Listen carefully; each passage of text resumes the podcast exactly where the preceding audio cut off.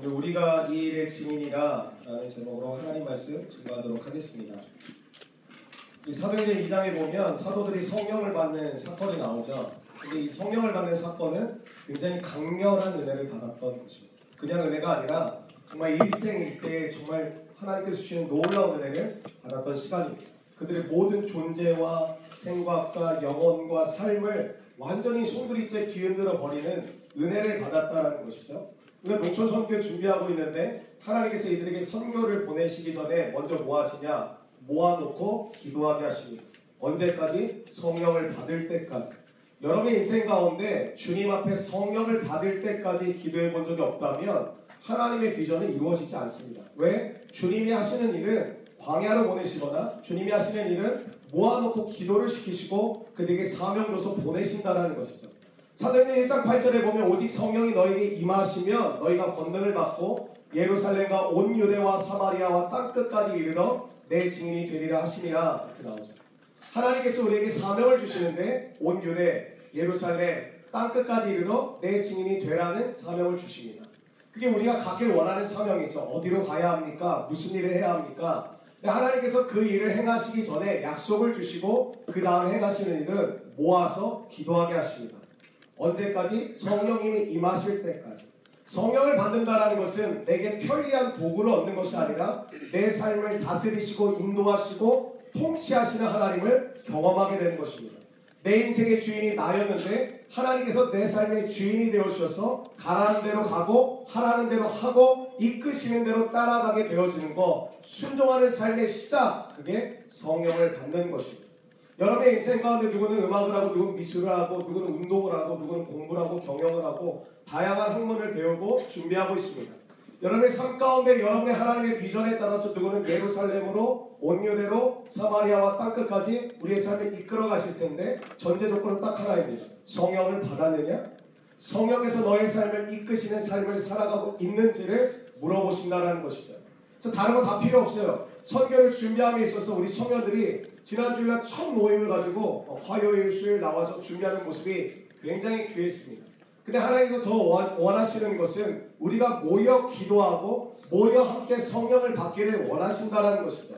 선교로 하나의 자신의 신앙의 회복의 도구로 쓰길 원하는 사람들도 분명히 있을 거예요. 회복이 될 거예요. 근데 준비해야 돼요. 여러분의 마음이 열고 하나님을 모셔드리고 받아들이지 않는다면 갔다 온다고 변화되는 것이 아니라 어떠한 마음으로 그 자리에 참석하고 어떠한 마음으로 나아가는지가 상당히 중요하다는 것이죠. 한 60명 정도 모인 것 같은데요. 사람은 우리의 외모를 봅니다. 그게 무슨 뜻이냐? 나도 나왔고 태준이도 나왔고 춘식이도 교회 나왔어요. 그럼 우리는 서로를 보면서 이렇게 결론을 내립니다. 아, 저 사람 금요일날 성령 집회 나왔다. 참 믿음이 괜찮은 사람. 하나님께서는 마음을 보신다는 게 무슨 뜻이냐? 나도 나왔고 태준이도 나왔고 춘식이도 나왔지만 하나님은 우리 세 명이 어떤 마음으로 나오셨는지를 하나님은 알고 계신다는 것이죠. 사람들은 외모를 본다라는 게 저 사람 주일 예배 빠지지 않아. 저 사람 임원이야. 저 사람 찬양팀에. 저 사람 이 교회 모태 신앙이야. 이걸 보고 사람들의 믿음을 판단하지만 하나님께서 우리의 마음을 판단하신다는 거죠. 너가 어떤 마음으로 나왔는지, 너가 어떤 마음으로 선교에 가려 하는지, 너가 어떤 마음으로 예배에 나와서 하나님을 바라보고 있는지 주님은 그것을 보신다는 것입니다. 그래서 우리는 주일날 예배를 끝나고 등단을 마치면 예배 드렸다라고 이야기하지만 하나님은 전혀 다르게 생각하실 수도 있습니다. 넌 예배 드리지 않았어. 너는 예배 드렸어. 너는 예배 안 드렸어. 난 너의 봉사를 받지 않았어. 난 너의 섬김을 귀하게 여겼어. 사람마다 다른 평가가 주어진다는 것이죠. 그래서 우리의 마음 가운데 갈라디아서 1장 11절에 보면 내가 더 이상 사람들에게 좋게 하랴 하나님께 좋게 하랴 하나님께 좋게 하는 것이 당연한 거 아니냐 우리는 사람을 속이기 너무 쉽다라는 거예요. 교회 잘 나오면 돼요. 듣나도 참석하면 돼요. 봉사 하나 정도 해주면 사람들은 다 여러분이 믿음이 좋은 줄 알아요. 특별히 여러분의 부모님은 여러분이 믿음이 되게 좋은 줄 알아요. 그렇게 살면. 근데 하나님께서 우리의 마음을 보신다는 거죠. 어떤 마음으로 찬양하는지, 어떤 마음으로 말씀을 듣는지, 어떤 마음으로 기도의 자리에 나아가는지, 어떤 마음으로 등나무에 참석하는지를 주님은 알고 계신다는 것입니다. 우리의 삶 가운데 성령님을 받는다는 것은 나의 마음을 알고 계시는 그 주님 앞에 거짓된 마음 없이 살아가기를 결정하는 거예요. 선택하는 거예요. 그 주님을 붙잡는 거예요. 그럼 그 주님께서 우리의 삶을 이끌어 가심을 약속하신다는 것이죠. 성령을 받은 사건이 왜 강렬한 사건이었냐? 우리 삶에 이런 질문들이 있잖아요. 왜 내가 삶을 살아야 하나? 삶이 공허해지고 허무해지다 보면 많이 논 사람도 공허해지거든요. 많이 공부한 사람도 공허해지거든요. 많이 돈을 보고 명예가 얻는 사람도 공허해지거든요. 특별히 이게 젊은 나이에 돈을 많이 벌고 젊은 나이에 명예를 얻고 젊은 나이에 인기를 얻으면 사람은 금방 공허해져요. 공허함과 허무감이 밀려올 때 우리 마음 가운데 찾아오는 질문. 왜 내가 삶을 살아야 하지? 라는 질문이 찾아온다는 거죠. 그 질문에 여러분 어떻게 답하실 수 있겠습니까? 오직 성령이 너희에게 임하시면 너희가 권능을 받고 예루살렘과 온 유대와 사마리아와 땅 끝까지 이르러 내 증인이 되리라 하십니다. 전이 말씀에서 두 가지가 중요하다고 생각해요. 첫 번째는 오직이라는 거예요. 오직. 다른 거 받아봤자 소용없다라는 거예요. 다른 거 받는다고 증인되는 거 아니에요. 오직. 성령님을 받아야 우리 삶에 예루살렘으로 온 유대로 사마리아로 나아가게 되는 하나님의 비전이 임하게 된다는 것이죠. 하나님 우리가 스펙을 쌓으면 하나님 우리가 좋은 사람을 만나면 하나님 우리가 좋은 스승을 만나게 되면이 아니라 하나님 우리에게 오직 성령이 너에게 임하시면 두 번째 중요한 것은 성령을 받으면 뭐가 생기냐 꿈과 비전이 생기고 왜 살아야 되는지 알아요. 이 말씀을 간결하게 줄이면 오직 성령이 너에게 임하시면 첫 번째 두 번째 끝나는 건 뭐예요? 내 증인이 되리라. 우리 삶을 어떻게 살고 내가 무엇을 위해 살아야 될지는 성령님을 받는 순간 모든 것이 끝난다는 거예요. 성령님이 임하시면 내가 무엇을 위해 살아간다고요? 주님을 위해 살아가는데 그것을 증인이라고 표현하고 있습니다. 그러면 주님이 나를 어디로 보내신다고요? 처음엔 예루살렘으로, 그 다음에 온 유대로, 그 다음에 사마리아로, 그 다음에 땅끝으로 우리를 보내신다라는 것이죠. 결국 내가 무엇을 해야 될지, 어떻게 살아야 될지는 성령을 받게 되면 결정되어진다라는 것입니다. 여러분 약속하신 성령을 받고 이 예수님의 제자들은 증인이 되었어요. 증인. 증인은 말 그대로 예수님을 증거하는 사람들입니다. 그들의 삶 가운데 예수를 증언하는 모습이 나타나기 시작했어요. 여러분 증인은요 영향력이 있습니다. 교통사고 난 자리에 현수막 걸리잖아요. 증인을 찾습니다. 목격자를 찾습니다. 무슨 말이에요? 본 사람, 들은 사람, 이걸 목격하고 정확하게 알고 있는 사실을 알고 있는 사람을 찾는다라는 거예요.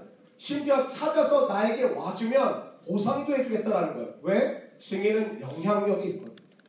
하나님의 믿음의 삶을 살아가는 것은 단순히 주님을 위해 전도만 하고 말씀만 보고 기도만 하는 삶이 아니에요. 성령님이 나에게 임하시면 우리는 영향력이 생겨요. 내 안에 성령님이 계시기 때문에 나, 내가 하는 말이 달라지고 생각이 달라지고 행함이 달라지기 때문에 내가 단순히 증인이 된다는 것이 아니라 증인은 곧 영향력을 갖춘 사람이 된다는 것이죠. 그들이 그래서 예수님 전할 때 이런 일들이 일어났어요. 3천 명, 5천 명씩 주님 앞에 돌아오는 사건입니다. 그 이전까지 한낱 어부에 불과했던 그들의 인생, 무식하기 짝이 없었다고 사람들에게 손가락질 받던 인생. 그 중에 세리마테는 동족의 피를 빨아먹는 아주 잔악한 인간으로 어, 취급받던 사람이 한순간 성령님을 받고 완전히 다른 인생을 살아갑니다. 왜? 영향력이 있습니다. 영향력이 뭐죠? 그들의 말과 행동 가운데 힘이 생겼다는 것이죠. 사람들은 제자들의 말에 귀를 기울이기 시작합니다. 그들이 뭐라고 얘기하나, 무슨 말을 하나, 쫓아다니면서 찾아와서 그들이 무엇을 말하는지를 듣기를 원했어요. 그리고 그들의 행동에 주목하기 시작해요. 사람들은 그들의 생각과 말과 행동 하나하나에 관심을 갖기 시작해요. 그리고 제자들에게 먼저 찾아오기도 하고 제자들을 졸졸 쫓아다니면서 그들이 하는 말을 듣기를 원했어요. 그들이 뭐라고 말하는지 알기를 원했어요. 그들이 행하는 것이 무엇인지 보기를 원했어요. 그들의 삶에 영향력이 생겼다는 것이죠. 그렇다면 제자들의 삶 가운데 이전과 다른 것은 무엇이냐? 하나밖에 없죠. 성령을 받았다라는 것. 성령을 받았다는 것 외에는 달라진 게 없습니다. 그들의 삶 가운데 그러한 영향력 있는 삶, 증인의 삶으로 살아갈 수 있었던 딱 하나의 변화는 성령을 받았다는 것. 제가 오늘 오전에 우리 보배랑 카톡하면서 부채주 우리 처음 하는 부채가 너무 비싸다고 막 눈물 표시가 계속 오고 한복을 빌려야 되는데 한복이 너무 비싸다고 눈물 표시가 베개니까 더 이렇게 예산에 예민하고 그래서 이걸 어떻게 해야 될지 막 저한테 고민해서 저한테 이렇게 얘기하더라고요. 한복은 모르겠지만 부채는 사도록 결단을 내려달라. 부채는 사라. 이렇게 얘기했는데 우리의 마음 가운데 부채춤 열심히 연습하고 뭐 CCD 열, 열심히 연습하고 우리 또 여름 성경학교 열심히 준비하는 거 중요하지만 하나님께서 우리 삶 가운데 힘과 능력을 주신 것은 성령을 받을 때 일어난다는 것이죠. 아까도 그런 기도 기도 제목 나눴지만 우리 삶 가운데 필요한 게 뭔지 아세요? 성령을 받는 거 이제 거기까지 돼요. 늘 우리는 성령을 받기를 원했어요. 아마 이 가운데 성령을 모두가 받았다고 해도 아마 과언이 아닐 정도로 아마 모두가 성령을 받고 있습니다. 느끼지 못할 뿐, 누리지 못할 뿐이지 성령님을 받았어요. 그럼 우리 삶 가운데 문제는 무엇이냐? 성령님은 받았는데 성령님이 내 안에서 시키시는 대로, 인도하시는 대로, 말씀하시는 대로 순종하는 훈련이 되어 있지 않다는 것이죠. 이끄시는 대로 따라가지 않는다라는 것이죠. 증거가 있어요? 여러분들 마음 안에 성령이 있는 증거는 무엇일까? 두 가지 마음이 생겼다라는 것이죠. 갈까 말까, 할까 말까, 볼까 보지 말까. 여러분 마음 안에 두 가지 마음이 생겼다면 여러분 안에 성령님이 들어오신 증거예요. 우리의 삶 가운데 문제는 성령을 받지 않아서 문제가 아니라 성령이 이끄시는 대로 순종하지 않고 성령이 말씀하신 대로 선택하지 않고 성령이 나를 초청하시는 대로 따라가지 않는다라는 것이죠. 우리는 늘 성령 받기만을 원했어요. 아니요. 오늘 성령을 받았다면 증인이 되고자 함은 성령이 말씀하시고 이끄시고 시키시는 대로 순종할 때 일어나는 것인 줄로 믿습니다. 여러분의 삶 가운데 오늘 말씀하시는 성령님의 음성을 듣게 되기를 바랍니다. 듣고 실천하게 되기를 바랍니다. 듣고 따라가게 되기를 바랍니다. 듣고 선택하게 되기를 바랍니다. 그냥 듣고 내 마음의 평안과 위로를 받는 것에서 멈추지 말고 아 마음이 좀 좋아졌다. 마음이 좀 위로가 되었다. 마음이 좀 안정되었다. 그것은 성령을 받았을 뿐이지 성령을 누리는 것이 아닙니다. 여러분의 삶 가운데 오늘 그 성령님을 따라가게 되는 믿음의 결단과 은혜가 임하기를 원합니다. 그리스도인으로서 언제 영향력을 끼치며 우리도 제자처럼 살 수 있을까? 언제? 우리가 그리스도인으로서 영향력을 끼치며 살아가는 거 언제쯤 우리는 그런 이 제자들과 같은 삶을 살아갈 수 있습니까? 마, 말씀은 쉬운데요. 성령을 받을 때 영향력이 드러난다는 거예요. 성령님은 우리를 말씀으로 인도하시고 말씀대로 살아가도록 도우시기 때문에 성령님을 받으면 우리는 하나님의 거룩한 영향력을 드러낼 수 있다는 것이죠. 결국 그리스도인은 너무 쉬운 말이지만 하나님의 말씀으로 살아갈 때 영향력을 끼친다. 이건 그리스도인. 크리스천에게 중요한 것은 무엇이냐? 말씀대로 살아갈 때 우리 삶에 영향력이 나타난다는 것. 너무 쉬운 이야기인데 우리는 이렇게 살지 않는다는 거죠. 오늘 제자들은 어떻게 했어요? 제자들은 말씀대로 병을 고쳐줬어요. 말씀대로 그들은 복음을 선포했어요. 말씀대로 사람들을 가르쳐 주었고요. 말씀대로 서로 나누며 살아갔어요. 그러자 세상이 그들에게 칭찬하기 시작해요. 그들을 높여주기 시작해요. 그들을 따라오기 시작해요. 그들이 무슨 말을 하는지 궁금해하기 시작해요. 여러분 이렇게 가만히 있으면 누가 뭘 잘하고 어떤 영향력이 있는지 아무도 알 수 없습니다. 근데 예를 들면 뭐 우리 공동체 노래 잘하는 사람 굉장히 많지. 우리 기훈이가 노래를 부르면 영향력이 있어. 좀 인정을 해주세요. 영향력이 있어. 희찬이가 하늘소망 부르면 노래 잘하는 사람 언제 영향력이 드러나는 거죠? 노래를 부를 때. 그러니까 얼굴 봐서 어떻게 노래를 잘하는지 못합니다. 미술 공부하는 사람들이 있죠. 언제 영향력이 드러나죠? 그림을 그릴 때. 제가 우리 세연이한테 한번 굉장히 감동받은 거예요. 내 교회 연합 체육대회 피부할 천사인 줄 알았죠. 저는 그렇게까지 운동을 잘하는지 몰랐어요. 근데 운동을 할 때 세연이가 딱 공을 한 번 던지고 나서 저와 철민이는 세연이만 쳐다봤어요. 해선 안 되는 말을 막 해서 죽여라 죽여라. 세연이가 딱 공을 한 번 던지고 저 제 입에서 나왔던 첫 마디 와, 와, 와. 얘 이런 실력이 있었네. 그러니까 다른 애들이 공 잡아서 던질라 그러면 야 너 던지지 마. 세연이한테 줘. 수민아 던지지 마. 세연이한테 줘. 왜? 영향력이 있어.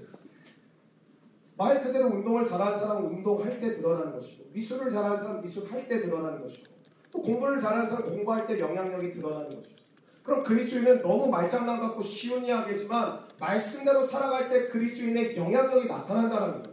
그렇다면 나는 왜 그리스도인으로 살아가면서 영향력이 없는가? 나의 삶 가운데 말씀대로 살아가는 흔적과 노력이 없다는 것이죠. 말씀대로 살아가는 사건이 없다는 것이죠. 말씀대로 살아간 영향력과 놀라운 은혜가 없다는 것이죠. 우리 삶 가운데 문제는 무엇이냐? 답은 아주 간단하다. 말씀대로 살아가. 오늘 제자들 여러분 생각해 보세요. 우리의 삶에 그리스도인으로서 영향력이 나타나지 않는 것은 말씀대로 살지 않기 때문에 성경은 말씀대로 살 때 세상에 영향을 끼치며 살 거라고 말했어요. 그래서 우리에게 뭐라고 이야기했지? 너는 세상의 빛이라, 너는 세상의 소금이라.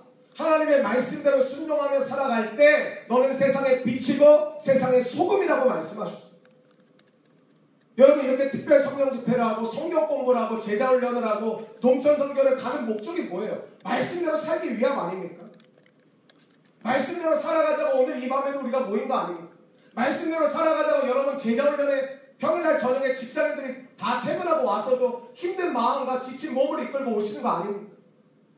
제자 훈련하고 성경 공부하고 임리도 모임하는 이유가 무엇입니까? 말씀대로 살아가 보자.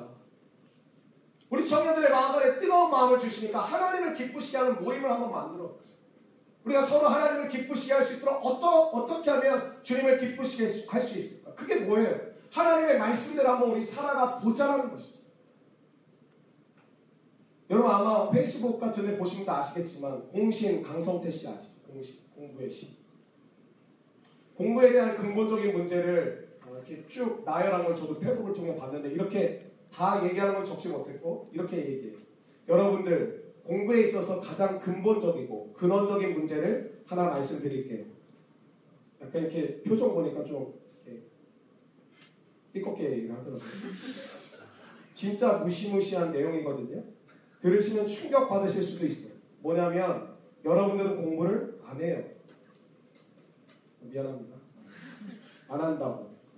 여러분들 공신 사이트의 멘토링 강의 보셨죠? 공부법 그대로 하면요. 성적 안 오를 수가 없거든요. 그런데 공부를 안 해요. 안 한다고. 공부법이고 나발이고 간에 안 하는데 무슨 변화가 있습니까? 안 하는. 이 이후에 쭉 또 글들이 있는데 여기까지 생략을 했습니다.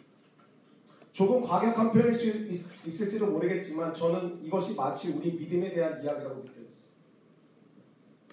넌 기도를 안 해. 안 한다. 너는 말씀을 안 봐. 안 본다. 너는 말씀대로 살지 않아. 살지 않는다. 왜 우리가 이렇게 신앙을 복잡하게 만들었을까? 우리의 근원적인, 근본적인 문제는 아주 단순합니다. 그냥 안 한다에 있는 건데 우리는 내가 믿음이 부족하고 교회 나온 지 얼마 되지 않았고 내가 마음이 좀 불안하고 내가 요즘 힘든 세월을 보내고 있어서 그렇다. 아니요. 단순한 이유는 안 하기 때문에 우리의 삶 가운데 말씀의 삶, 기도의 능력이 나타나지 않는 거예요. 예수님께서 심각하게 기도하시는 여러분 겟세만의 동산 생각나세요? 예수님 십자가를 지시러 가, 시기 전에 직전에 마지막으로 기도하시던 땀방울이 마치 핏방울처럼 떨어지듯이 정말 심각하게 기도하시던 그때 베드로 뭐했죠? 꾸벅꾸벅 졸면서 기도하지 않았어요. 근데 그들이 진짜 기도를 했을 때 어떤 일이 일어나는 거예요? 예수님의 생명 같은 말씀을 직접 들었던 제자들이었어요. 근데 끝내 예수님을 배신했던 제자들이 진짜 말씀대로 그 약속을 믿고 살아갔을 때 어떤 일이 일어났죠? 세상에 예수라는 깃발을 꽂으며 승리를 외치게 된 거 아닌가요? 사람들을 살리고 사람들을 세우는 놀라운 역사가 드러난 거 아닌가요?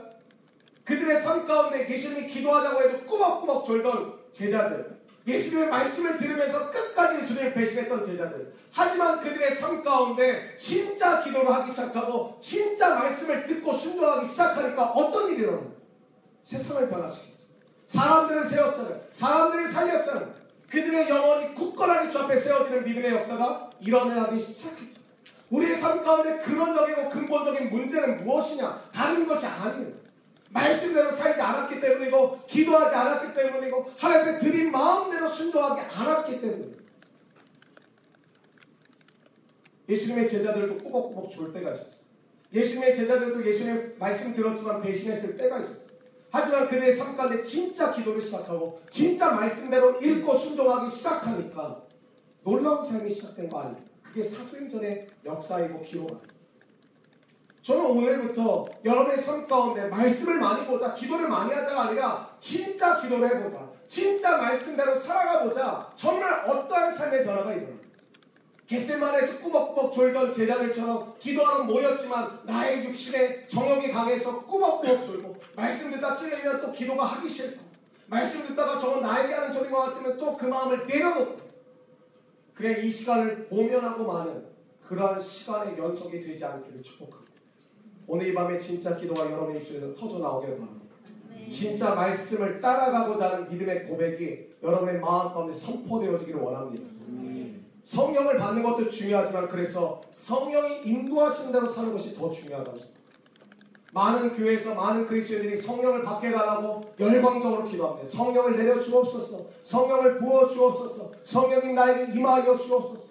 근데 그 열광적인 기도는 그 시간을 끝으로 더 이상 보기가 어렵다는 것이죠. 왜? 성령을 받는 것에만 집중합니다.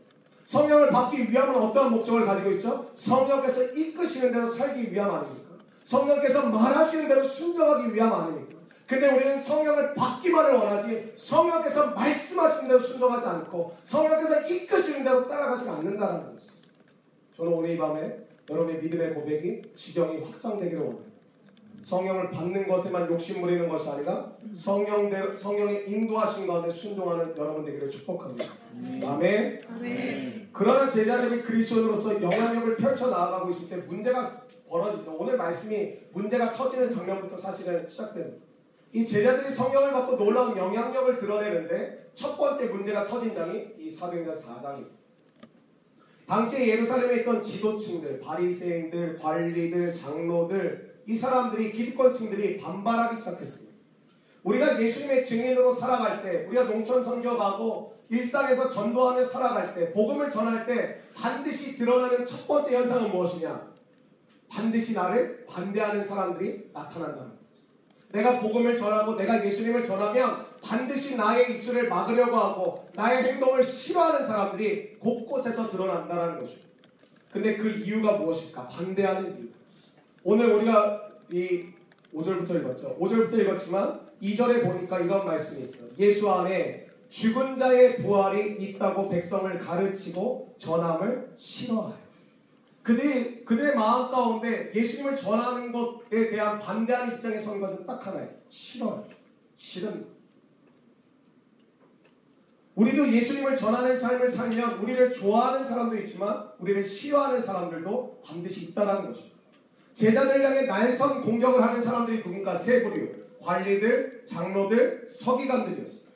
이들은 그 당시에 사내들인 공의회라는 그 공의회 어, 회원들이었어요. 사내들인 공의회는 그 당시 이 예루살렘 지역에서 가장 최고의 법정 기관이었어요. 그들이 결정하면 모든 것이 법, 법제화됐고요. 그들의 권력과 힘과 그들의 재정적인 상태는 그 누구를 어, 타의 추종을 불허할 정도로 최고였어요. 말 한마디에 권세가 있었고요. 힘이 있었어요. 여러분 그들은 곧 즉 보통 사람들이 아니라 돈과 힘과 권력을 가진 사람들이에요. 3절과 4절 말씀해 보니까 이 제자들 어떻게 해요? 가도본 잡아서 감옥에 가둘 수 있는 힘을 가졌던 사람들. 왜 이들은 제자들을 이토록 심하게 반대했을까? 두 가지 마음, 시기심과 두려움 때문이었다. 그들은 기득권 층이었는데 자신들이 가져야 되는 존경과 사랑과 인정과 관심을 다 빼앗기기 시작했어. 그러다 보니까 그들의 마음 안에 두 가지 마음이 찾아옵니다. 시기하는 마음, 두려운 마음이 찾아옵니다. 여러분 마음 가운데 누군가가 싫다 이런 마음이 들어오죠. 누군가가 싫다 이유 없이도 싫고 뭐 이유가 많아서도 싫고 여러 가지 일 때문에 저 사람이 참 싫다. 근데 여러분 싫은 이유가 무엇일까를 한번 찾아보죠. 내가 저 사람이 싫은 이유가 무엇일까? 대부분 두 가지 마음, 시기식, 두려움. 기득권층은 기득권의 세력을 포기해야 되기 때문에 싫은 거예요. 자신들이 받았던 인기와 주목된 삶을 내려놓아야 됐기 때문에 빼앗기기 때문에 싫은 그들이 싫어하는 이유가 구체적이지 않았어요. 감정적이었어요. 여러분의 삶 가운데 싫은 사람들 있으시죠? 누굴 보면 싫고, 누구와 함께하는 것이 싫고. 근데 그 싫음의 이유가 무엇인지를 찾아보십시오. 7절 말씀 다시 한번 읽어볼까요? 7절 말씀입니다. 시작. 너희가 무슨 권세와 누구의 이름으로 이 일을 행하였느냐. 네. 신앙생활에는 반드시 위기가 찾아옵니다. 반드시. 신앙생활하는 우리의 성과는 반드시 위기가 찾아옵니다. 자주 찾아오기도 합니다. 하지만 우리는 위기를 다룰 수 없습니다. 이걸 깨달아요. 하나님께서 하나님의 인도하심을 받아 살아가는 우리의 삶 가운데 위기가 찾아옵니다. 또 자주 찾아옵니다. 근데 하나님께서 그때 우리 가운데 원하시는 건 무엇이냐? 내 스스로 위기를 다룰 수 없음을 알고 인정하기를 원하신다는 거죠. 위기가 닥쳤을 때 가장 먼저 해야 될 일은 무엇이냐? 우리가 수동태가 돼요. 수동. 수동태가 무엇이냐면 내가 하는 것이 아니라 나를 통하여 하나님께서 하신다는 것이죠. 신앙은 내가 아니라 하나님이 하시는 것을 받아들이는 훈련입니다. 내, 나에게 이미 주어진 달란트와 능력과 재능들이 있지만 하나님께서 주셨음을 받아들이고 믿고 하나님께서 나를 통하여 이끌어 가시는 것을 받아들이는 훈련이 무엇이냐? 신앙이고 믿음입니다. 근데 우리는 때때로 우리가 이렇게 착각합니다. 그 정도는 나도 충분히 해낼 수 있다. 저 정도 일은 나도 충분히 내가 커버할 수 있다. 내게 능력이 있는 줄로 착각하기 시작한다라는 것이죠. 그래서 주님을 떠나는 경우가 속속 드러나기 시작합니다. 내가 할 수 있다. 저 정도는 저러한 일은 나도 감당할 수 있다. 하나님께서 이해되시지 않는 일들을 버리시는데 그렇게 내가 따라갈 바에는 차라리 내가 할 수 있는 정도를 해가면서 살아가겠다. 근데 여러분 우리에게 주어진 거 여러분 생각 가운데 이런 마음 있으시죠? 여러분 결정하고 태어난 거 아무것도 없습니다. 우리의 외모, 능력, 달란트, 재능 뭘 결정하고 우리가 태어났습니까? 여러분이 결정하고 태어나신 게 있으십니까? 우리가 착각하는 게 뭔지 아세요? 하나님을 떠나고서 내게 가, 내가 가지고 있는 능력으로 내가 하며 살겠다. 내가 하나님께 제약받지 않고 하나님의 이해할 수 없는 그 모습을 내가 힘들게 이해하려고 하고 싶지 않고 그냥 내가 내가 생각하는 대로 이 정도는 나도 해 갈 수 있다고 주님을 떠나기 시작한다는 거죠. 여러분 그 당시 관, 관리들과 장로들은요 이 제자들을 잠재울 수 있었어요. 한번 이렇게 한번 생각해 보세요. 예수님이 죽었는데 지금 뭘 싫어하는 거죠? 부활을 전하는 것을 싫어하는 거예요. 그럼 여러분 답은 아주 간단합니다.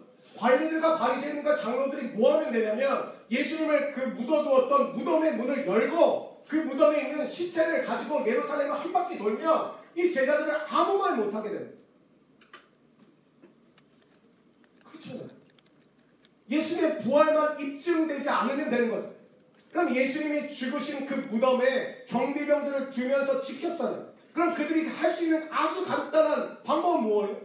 예수님의 시체를 꺼내서 예루살렘 시내를 한 바퀴 도는 거예요. 예수님 부활하지 않았다. 예수님 부활할 수 없다. 이것만 보여주면 제자들은 끝난 그걸 할 수가 없는 전 예수님의 부활을 믿게 된 결정적인 근거 중에 하나가 이 구절 아, 이 사람들이 예수님의 시체를 꺼내서 예루살렘 한 바퀴 돌았으면 끝났습니다. 제자들이 뭐라고 외칠 수가 있어요? 부활하셨다는 말을 어떻게 감히 외칠 수가 있어요? 예수님의 시체가 있는 근데 그들은 그걸 할 수가 없어요. 지금도 주님을 떠나서 내가 해볼까라는 생각을 가지고 계시다면 여러분 뭘 여러분이 결정하고 태어나셨죠? 뭘 여러분이 가지고 태어나셨죠? 주님께서 허락하신 것을 주님께서 열어주시지 않으면 우리는 그 능력을 사용할 수가 없어요. 내게 능력인 줄 착각하고 주님을 떠나고 결정적인 순간이 오면 내가 가진 것이 아무 소용이 없었다는 것을 뒤늦게 깨닫게 됩니다. 나의 재산도, 나의 힘도, 나의 재능도 아무 소용이 없어요. 제가 여러분 왜 청년 사역하는지 아세요? 제가 이번 3주간 이 집회를 위해서 아주 적은 거지만 이 집회하는 날 저녁을 금식하기 위해서 왜내 자신을 혹사하면서까지 청년들에게 뭘 나눠주길 원하는지 아세요?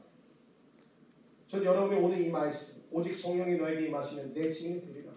삶에 대한 고민과 질문은 이 다, 여기 다 답이 들어있어요. 어디로 가야 될지 예루살렘, 온유대, 사마리아 땅 끝 하나님이 각자에게 보내주실 곳도 다 있어요.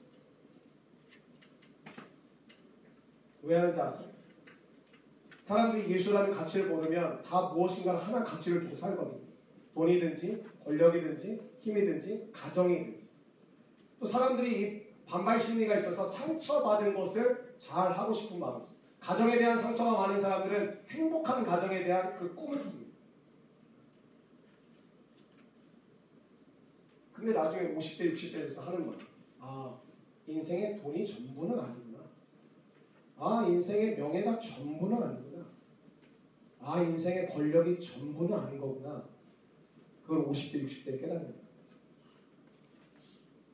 깨달아서 다시 죽게 돌아가 은혜를 받아 구원받을 수 있겠어. 근데 예수님 한쪽 편에 있던 강도랑 똑같은 거 아니에요?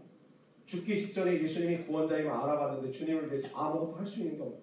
자기는 이제 곧 죽어요. 구원해달라는 말을 감히 못하고 주님 저를 기억해 주십시오. 주님이 그것조차도 귀하게 보셨어요. 너가 오늘 나와 함께 낙원에 있습니다. 근데 주님을 위해서는 자신의 인생 한 번을 드릴 수가 없었어요. 평생을 강도짓하고 평생 돈을 훔치기 위해서 혈안이 된 삶을 살아갔을 뿐이지. 자신의 인생의 기록의 마지막 한 줄, 내가 마지막에 예수님을 알아보고 예수님을 고백해서 천국에 왔다. 인생의 위기가 찾아왔을 때, 절대 한계에 부딪혔을 때, 그때 비로소 하나님 우리에게 가르쳐 주시는 것이 무엇이냐? 너의 인생은 수동태. 너 스스로 무엇인가 할 수 없고 내가 너를 통하여 하는 것임을 너가 배우고 깨닫게 되기를 원하신다는 것. 제자들은 담대하게 복음을 전파하고 병든 자를 고치는 것 등이 그들의 힘과 능력으로 하는 것이 아님을 알았어요. 왜냐하면 그들의 삶 가운데 이전에 이러한 일들이 한 번도 일어났던 적이 없었거든요. 여러분 하나님이 여러분을 사용하신다는 것을 어떻게 할 수 있을까요? 여러분 삶 가운데 주님을 믿고 말씀을 읽고 말씀대로 살고 기도하며 살 때 이전에 없었던 일들이 일어나기 시작하면 하나님이 여러분을 쓰시는 증거들이에요. 내 삶 가운데 이전에 하나님의 말씀대로 살아가지 않고 성령 받고 살지 않고 성령을 의지해서 살아가지 않던 삶이 있었는데 내가 성령님을 받고 의지해서 인도하시는 대로 이끄시는 대로 도와주시는 대로 삶을 살아가는데 이전에 없었던 모습. 제자들은 뭐죠? 병을 고치고 복음을 전파하고 사람들이 그들의 영향, 영향력을 받기 시작하고 그들의 말 한마디 한마디에 사람들이 예수님을 믿게 되는 일들. 이전에는 없었던 일들. 물론 조금 나타나긴 했었어요 예수님을 따라갈 때. 근데 완전히 달라졌던 그 대사 여러분의 삶 가운데 나는 예수님을 따라가는데 겸손하다, 겸손한 척 표현하지 마세요. 나는 별로 달라진 게 없는 것 같아요 나는 뭔가 나는 뚜렷하게 보여지는 증거는 없는 것 하나님 그것을 기뻐하지 않으세요 하나님이 여러분을 새롭게 빚어가고 계시고 다르게 만들고 계신데 여러분의 입술의 고백으로 난 별로 안 달라지는 것 같아요 한국 사람들이 겸손한 척 표현하느냐고 그렇게 이야기하는지 모르지만 하나님에 대한 표현은 정확하게 해야 된다고 생각합니다.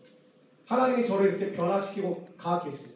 저를 이렇게 다르게 해 주고 계세요. 그걸 어떻게 할 수 있느냐? 이전에 없던 행동, 이전에 없던 나의 말, 이전에 없던 생각들을 내가 캐치해낼 때, 아, 하나님이 나를 이렇게 사용하시고, 아, 하나님이 나를 이렇게 인도하시고, 아, 하나님이 나를 이렇게 써가시고, 그걸 깨닫게 된다.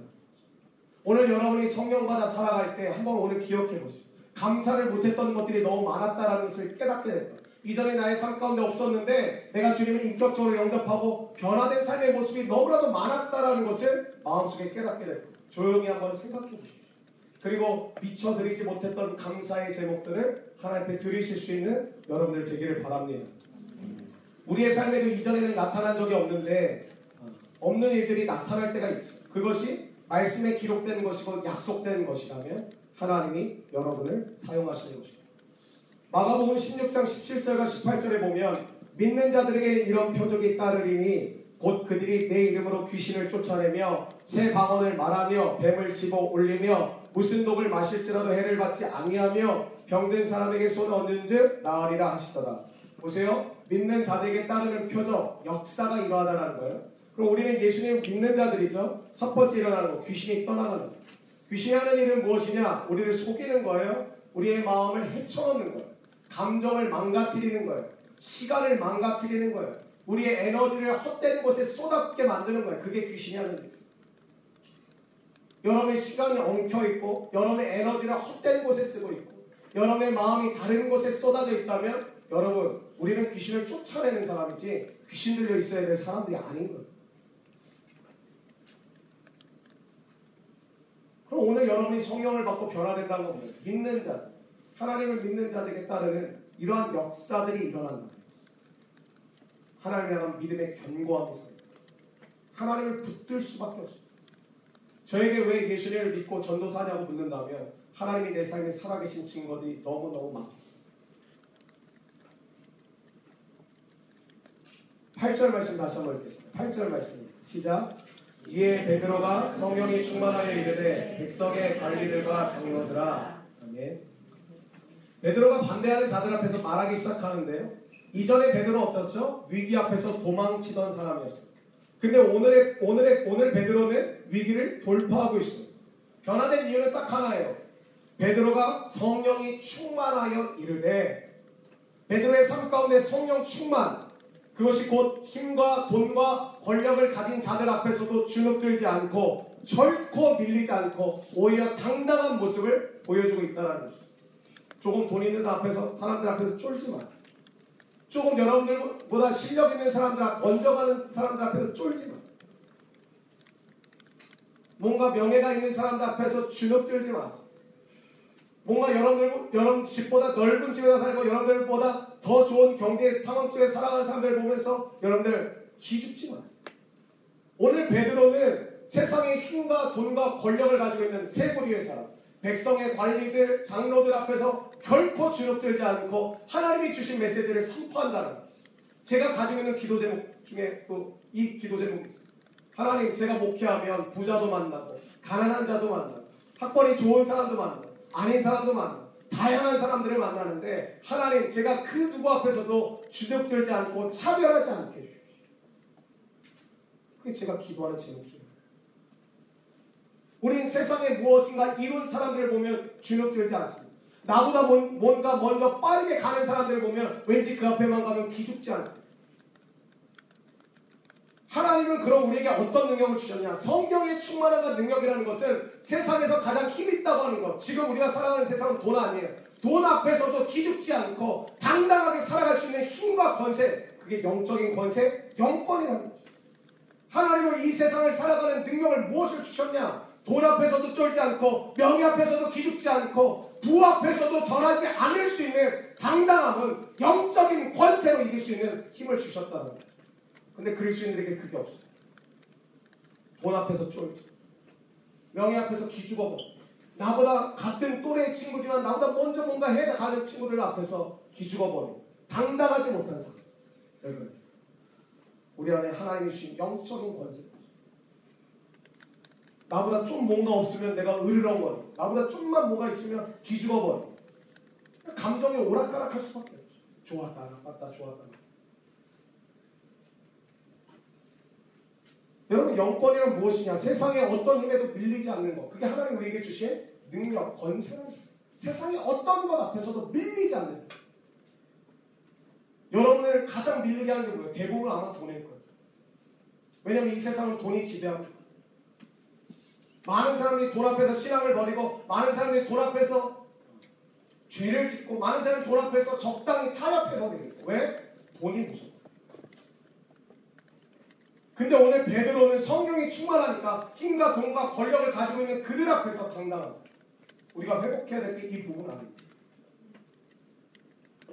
심지어 죽음 앞에서도 당당할 수 있는 것, 그게 영적 권세라는 것이죠. 영권을 가지고 있으면 세상에 있는 그 어떤 힘에도 넘어지지 않는다. 내가 성령 충만하면 어떻게 할 수 있느냐? 세상에서 가장 힘 있는 것과 맞장떴을 때 밀리지 않는다. 돈이든지 권력이든지 힘이든지 밀리지 않는다. 그게 나에게 주신 영적 권세. 하나님이 이 힘- 험악한 세상을 그냥 살아가라고 하신 게 아니라 우리에게 영적 권세를 주고 살아가. 밀리지 말라는 거죠. 이기며 살아가는 것이죠. 예수의 깃발을 꽂으며 살아가는 것이죠. 승리하는 것이죠. 근데 왜 우리는 주눅들까? 우리 가운데 영권이 없어요. 세상에는 많은 힘이 있죠. 그 힘들이 우리를 코너로 몰아갑니다. 한계 상황으로 몰아갑니다. 세상과 맞서 싸울 투지와 담력이 없으면 버티지 못하고 무너질 수밖에 없습니다. 왜? 맞서 싸울 힘이 없습니다. 맞서 싸울 능력이 없습니다. 맞서 싸울 권세가 없습니다. 우리는 세상의 많은 힘과 환경에 의해 한계점에 이르면 늘 어떻게 되죠? 밀리기 시작합니다. 그래서 망신을 당할 때가 얼마나 많은지. 저 사람 기독교인이라며. 저 사람 크리스천이라며. 쟤도 크리스천이야. 그러나 영권은 세상을 이기는 힘이에요. 그래서 우리는 영권을 가져요. 영적인 권세가 우리 가운데 필요해요. 하나님이 이 세상을 이길 수 있는 힘- 어, 힘으로 우리에게 돈을 주시지 않았어요. 돈으로 이겨라, 학벌로 이겨라, 스펙으로 이겨라 말씀하지 않아. 영적인 권세를 가지고 세상을 이기라고 말씀합니다. 우리가 그것을 가져. 그럼 여러분 적당히 기도해서는 안 돼요.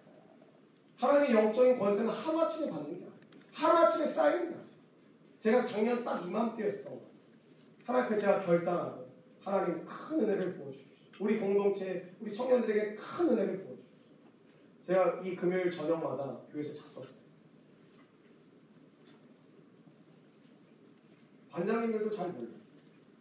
괜히 있으면 제가 이렇게 좀 그럴까봐 저 몰래 기어 들어가가지고 겟세만의 기도실 방 하나에 들어가 있어요. 밤에 기도하고. 새벽에 깨서 일어나 새벽에 몇 주간을 재 기도로 승부를 본다는 건 적당히 내가 시원한 곳에서 기도 몇 번 하고 거야. 인생을 걸어야 돼. 그럼 자격증 시험이 앞두면 밤 새잖아요. 기도로 밤을 새고는 역사가 일어나. 하나님을 붙들고 하나님의 역사를 보겠다는 적당히만 하잖아요. 피곤하면 안 하고 힘들면 안 하고 지치면 안 하고 마음이 상하면 안 하고 기분이 나빠도 안 하고 기분이 너무 좋아도 안 하고 그래서 영적인 권세는 하루아침에 생기지 않아. 우리는 영적인 권세를 가지려면 하루하루 은혜를 쌓아가야 된다는. 하나님에 대한 경험이 우리 삶에 쌓여야 된다는. 신앙생활의 한계점을 넘어서는 하나님이 함께 하시는 역사의 증거들이 나의 삶에 쌓일 때 세상을 이길 수 있는 영적 권세가 우리의 손에 쥐어지게 됩니다. 여러분 한계점에 밀릴 때 그때 치면 한계점에 밀릴 때 돌파해야 되죠. 그때 딱 뛰어넘을 때 우리가 하나님의 거룩한 역사가 일어나는 거예요. 그래서 우리가 농촌 선교를 비롯해서 모든 일을 감당할 때 가장 중요한 것은 은혜를 쌓는 거예요. 은혜를. 하나님께 은혜를 쌓는 거예요. 성령의 능력으로 한계점을 돌파하는 것이죠. 이러한 증거들이 쌓일 때 영적인 권세 뭔지 알아요? 나 할 수 있어. 나 부딪힐 거야. 도전해 볼래. 죽이 되든 밥이 되든이 아니야. 하나님이 나와 함께 하시면 승리할 수 있어. 나 갈 거야. 죽이 되든 밥이 되든 이런 말 쓰지 마세요. 하나님이 나와 함께 하시면 왜 죽이 되든 밥이 되든. 우리 가운데 영적인 권세가 생기면 저돌적으로 변합니다. 부딪히게 되어 있습니다. 도전합니다. 승부를 봅니다. 하나님 나와 함께 하시니 내가 나아가겠습니다. 하나님 나를 붙드시니 승부 보겠습니다. 밀리지 않는 거죠. 근데 여러분 주위 한번 돌아보세요. 이런 권세를 가지고 살아가는 크리스천 청년들이 얼마나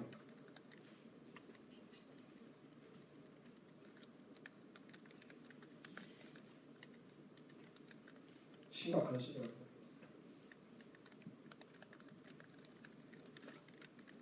9절 말씀 읽겠습니다. 9절 말씀. 시작. 만일 병자에게 한 착한 일에 대하여 이 사람이 어떻게 구원을 받아내냐고 오늘 우리에게 질문한다면 베드로와 요한은 이 성전 미문 앞에 있었던 안전뱅이 나면서부터 못 걷게 된 사람들 사람을 고쳐 기적을 일으켰습니다.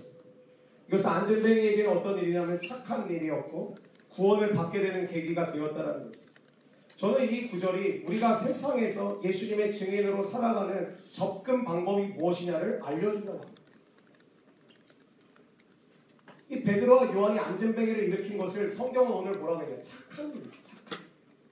그리고 그것은 곧 병이 나은 것에서 그친 것이 아니라 구원을 받은 것이다. 그렇게. 우리가 예수님의 증인으로 살아가는 방법은 바로 착한 일이라고 했습니다. 착한 일.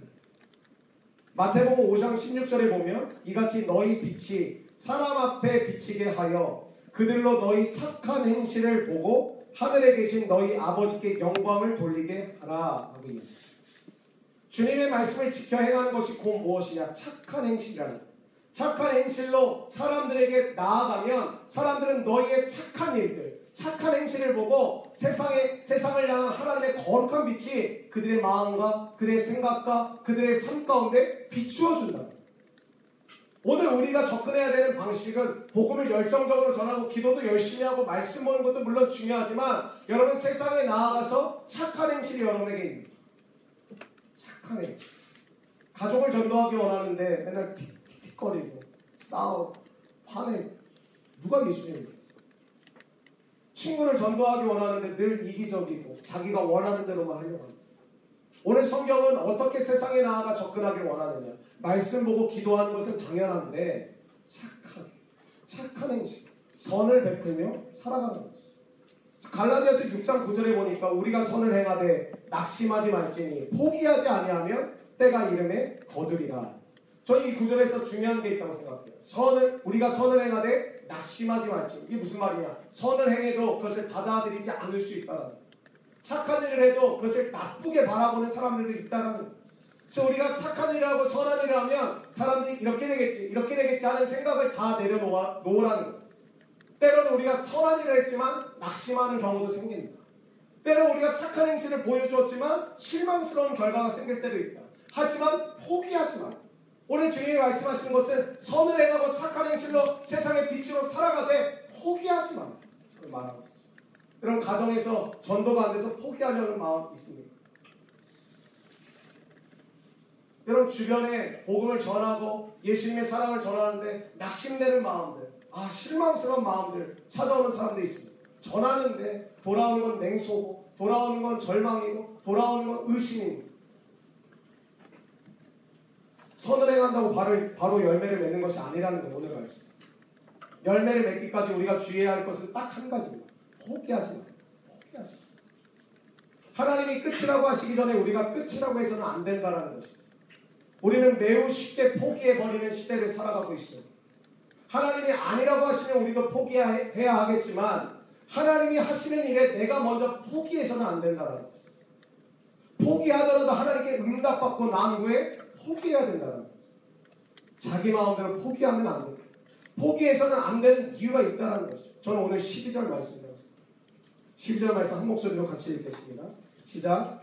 다른 이로서는 구원을 받을 수 없나니 천하 사람 중에 구원을 받을 만한 다른 이름을 우리에게 주신 일이 없음이라 하였더라. 아멘. 다른 이로서는 구원을 받을 수 없다. 이것 때문에 왜 포기하지 말아야 되느냐? 이 길밖에. 내가 곧 길이요 진리요 생명이니 나로 말미암지 않고는 아버지께로 올 자가 아무도 없다. 이 말씀 때문에 포기하고 싶고 저 사람 버리고 싶고 그냥 지 멋대로 살도록 놔두고 싶지만 그럴 수 없는 이유가 시기죠. 다른 이로서는 구원을 받을 수 없나? 그것 때문에 우리는 오늘도 참고 오늘도 인내하고 오늘도 기다려줘. 오늘도 함께 손을 내밀어 주는 거 아니겠습니까? 청년 사역하면서 제가 제일 힘든 건 딱 하나. 기다리죠. 근데 어떤 청년을 기다리는 게 제일 어렵냐? 하나님의 은혜를 맛봤는데 방황하는 애들을 기다려. 제일. 답을 아는데 계속 방황하는. 어디로 가야 될지 알면서 계속 방황하는. 즐길 거 다 즐겨보고 자기 자기가 생각하는 대로 해보는 거 다 해보다가 돌아오겠다고 이야기하는 그 친구들을 기다리는 게 제일. 아예 예수님 믿지 않는 친구를 기다리는 건 어쩌면 당연한 일처럼 여겨지기 때문에 그렇게 어렵지 않아. 근데 은혜를 맛봤어요. 성령님을 받았어요. 성령과 함께 동행해보기도 해봤어요. 하나님의 역사도 봤어요. 하나님의 놀라운 기적도 누려봤어요. 근데 방황해. 근데 주님을 떠나요. 근데 주님과 함께 하려고 하잖아요. 자기의 생각이 있고, 자기의 마음이 있고, 자기를 건드리지 말라는 거. 한번 해보겠다는 거. 안 돌아오겠다는 게 아니라 한번 해보겠다는 거. 제 마음과도 때로는 버리고 싶어요. 그런 일을 한 번 하면 끝나는 게 아니라 그런 일을 한 청년이 두 번, 세 번 하는 경우가 이 교회 안에서도 제가 3년 5개월 동안 있으면서 여러 번 있어요. 기다려서 돌아왔는데 또 가. 기다려서 돌아왔는데 또 나가고. 그럼에도 불구하고 왜날또 기다릴 수밖에 없나? 다른 이로서는 구원을 받을 수 없나? 왜 우리가 이 여름에 휴가까지 같이 써가면서 농촌에 가야 되는 하나죠. 다른 이로서는 구원을 받을 수 없나? 되게 덥습니다. 불편합니다. 당연한 거죠. 내 집이 아닌데 불편합니다. 덥겠죠. 그럼에도 불구하고 그것을 이겨내면서 가고자 하는 이유는 뭐죠? 다른 이로서는 구원을 받을 수 없나? 우리 베트남 단기 선교가 교회에서 지금 진행이 되면서 우리 세 명의 자매가 신청을 했어요. 그 친구들 어디 하나 뭐 빠지는 친구들이 아니고 뭐가 부족한 친구들도 아니고 시간이 남아도는 친구들도 아니고 왜 가려고 할까? 제가 세 명의 이 신앙 고백서를 보면서 상당히 감동, 감동을 받았어요. 신앙 고백서를 대충 쓴 게 아니라 정말 정성 들여 쓴 티가 나요. 근데 세 명의 고백에 다 똑같은 표현을 안 하잖아요. 딱 하나. 내게 주신 사랑을 나누고 싶고 하나님에 대한 믿음이 더욱더 강, 굳건해졌으면 좋겠고 주님을 향해 더욱더 간절히 나아가고 싶은 마음이 제 마음 가운데 있어요. 저는 그래서 꼭 가고 싶어요. 그 고백을 하고 왜 베트남까지 자비량으로 가야 될까? 다른 이로서는 구원을 받을 수 없나? 저는 오늘 이 12절 저희 이 12절을 암송하면서 이렇게 진행하거든요. 이 구절이 오늘 새롭게 다 제가 오늘 이 설교를 마무리해 가면서 이뭐 바른 적용인지 모르겠지만 착한 일을 해야 돼. 우리 강아지한테 간식을 하나 더 주고 쓰다듬고 우리 아내가 와 있어서 이거 할 말은 하지. 설거지를 좀 해놓고 잘 안 하거든요. 착한 일을 해야 돼. 여러분 착한 일을 하는 것은 굉장히 크고 어려운 일이 아니에요. 질서를 지키고 배려해주고 먼저 한번 인사해주고 뭐 우리 청년들 잘 아는데 건널목 횡단보도로 보인다고 무단횡단하지 않아요. 요즘 보복 운전이 심한데 들어갔으면 한번 비상등 눌러주고 손 한번 들어주고 착한 일은 그렇게 어려운 것이 아니에요. 우리는 대단한 일만 하려고. 그러면서 평상시에 아주 평이한 일은 다 어기면서. 대단한 일을 꿈꾸는 사람들이 아주 소박한 일은 다 어기면서 하나님이 원하시는 착한 일은 아주 작고 소박한 것부터 시작합니다. 질서를 지키고 줄을 서고 기다려서 사고 새치기 하지 않고 먼저 한번 인사해주고 배려해주고 기다려주고 한번 차 한번 끼워주고 내가 끼어들었다면 비상등 한번 눌러주고 손 한번 들어주고 우리 공동체 안에서 그런 문화가 새롭게 시작되었으면 좋겠어요. 사랑하는 여러분의 삶에 우리가 이 일의 증인 여러분 증인을 찾습니다. 목격자를 찾습니다. 하는데 거기 조건이 붙어 있어요. 4년제 대학 졸업하신 분, 뭐 어떤 나이는 몇 세 이상이신 분. 증인의 조건은 딱 하나예요. 봤어요? 들었어요? 어떤 어떤 사실을 알고 있죠? 딱 하나예요. 전도하는 법을 자꾸 배워야 된다고 생각하는데 여러분 봤잖아요. 들었잖아요. 느끼고 깨달았잖아요. 그럼 여러분 이미 충분히 증인의 조건을 갖추었어요. 여러분 전도 잘하는 사람인 거 모르시죠? 야 주라기 월드 하는데 되게 재밌어. 전도예요. 어느 센터에 샀더니 너무 좋다, 편하다. 전도예요. 경험한 거 얘기해줘요. 느낀 거 얘기해줘요. 예수님을 20년, 30년 동안 믿어왔으면 느끼고 깨달은 바가 있으실 거예요. 그걸 전해주는 거예요. 그게 복음을 전하는. 그게 농촌에 가서 우리가 해야 될일 그거예요. 사랑 여러분의 마음 가운데 오늘 성령을 받는 것에서 제발 그치지 마요. 성령 좀 받게 해주십시오. 거기서 멈추는 것이 아니라 하나님 성령께서 말씀하시는 대로 내가 움직이게 해주시고 성령이 시키는 대로 순종하게 해주시고 성령이 역사하신 대로 나아가게 해주시고 자, 아까 그 공신의 강성태 씨 표현을 빌어서 좀 과격하게 표현했지만 공부를 안 한다. 공부를 왜 못하냐? 공부법 여기저기 기웃거리고 공부 칼럼은 다 있는데 공부를 안 해. 제자들이 예수님을 3년 동안 따라주면 기도를 안 해. 예수님이 기도하자고 같이 데리고 왔는데도 기도를 안 해. 말씀을 다 직접 들려줬는데도 말씀대로 안 살아. 거기서 끝이 없으면 비극적인 이야기겠지만 사도행전 1장부터 시작되는 이야기는 진짜 기도를 시작하고 진짜 말씀대로 살아가기 시작하니까 그랬던 인생들이 어떻게 달라졌나 사도행전의 역사 우리 삶 가운데 대단한 변화가 필요한 게 아니에요. 진짜 기도를 하세요. 진짜 말씀대로 살아가세요. 그래야 우리의 삶 가운데 놀라운 하나님의 역사의 증거들이 일어날 줄로 믿습니다 오늘 이 자리에 회복을 꿈꾸러 오신 분들 회복될 뿐만 아니라 하나님의 거룩한 사명을 받게 되기를 원합니다. 오늘 이 밤에 내 마음이 좀 위로받았으면 좋겠다 오신 분들 여러분 마음가운데 주장하는 악한 귀신이 떠나게 되기를 바랍니다. 하나님의 거룩한 역사가 일어나서 여러분이 귀신을 쫓게 되기를 바랍니다. 두려워하지 마세요. 염려하지 마. 걱정하지 마. 기도의 승부를 저처럼 걸어. 뭐꼭 교회에서 잘하는 것이 아니야. 한 번 걸어. 믿음대로 살아가. 제가 그렇게 했더니 우리 사실 춘식이가 저를 따라해서 몇 번 그래서 또 자고. 금요일 날막 교회에서 자면서 기도하고 그랬던 모습을 제가 기억해요. 그러니까 충고사가 됐겠죠.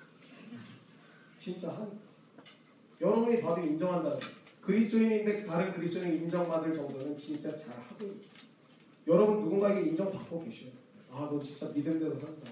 나 진짜 너처럼 나도 살아보고 싶다. 나 좀 도와줘. 그런 얘기를 들으시는 게 정상이라. 특별한 케이스가 아니라 그게 정상이에요. 나도 말씀대로 살아갈 수 있도록 나한테 좀팁좀 도와줘. 나랑 함께 좀 이렇게 손을 잡아줘. 어떻게 하면 좋을까? 알려줘. 저는 여러분의 삶에 그런 변화가 필요하다고 믿습니다. 오늘 이 밤에 그냥 구하는 것이 아니라 진짜 구하시고 진짜 주님을 바라보시고 은혜 가운데 나아가신 저와 여러분들 되었으면 좋겠습니다. 특별히 동천 선교 가시는 다른 걸 준비하는 걸 분주한 건 물론 소중하고 귀하지만 성령을 모두가. 여러분 전도팀 모이면 같이 식사하고 차 마시고 꼭 하세요. 근데 같이 기도도 꼭 하세요. 팀 모임 할 때마다 서로 의논하고 상의하고 준비물 사러 다니는 거 꼭 하세요. 근데 여러분 함께 모여 기도하세요. 그리고 모두가 이 3주간의 시간 동안 함께 성령대로 이끄시는 대로 어떻게 사는지를 만날 때마다. 나 이런 마음 받았어. 이제 이런 거 지겨워 얘기하지 마세요. 나 무슨 마음 받았어. 이거 말고 내가 무슨 마음을 받았는데 이렇게 살았어. 그걸 나누시오. 내가 이번 주 이렇게 살아봤어. 이렇게 나아갔어. 이걸 해봤어. 이걸 도전했어. 그러한 고백과 나눔이 필요한 때가 되었다고 믿습니다. 이제 우리 약속의 청년부의 또 한 번 믿음의 도약은 한계점이 어디였냐? 늘 성령을 받는 것, 내 마음이 위로되는 것, 내 마음이 치유되는 것, 내 마음이 좀 평안해지는 것. 이제 거기서 멈추는 것이 아니라 성령의 말씀대로 살아가는 귀한 은혜가 여러분 삶 가운데 일어나게 되기를 원합니다.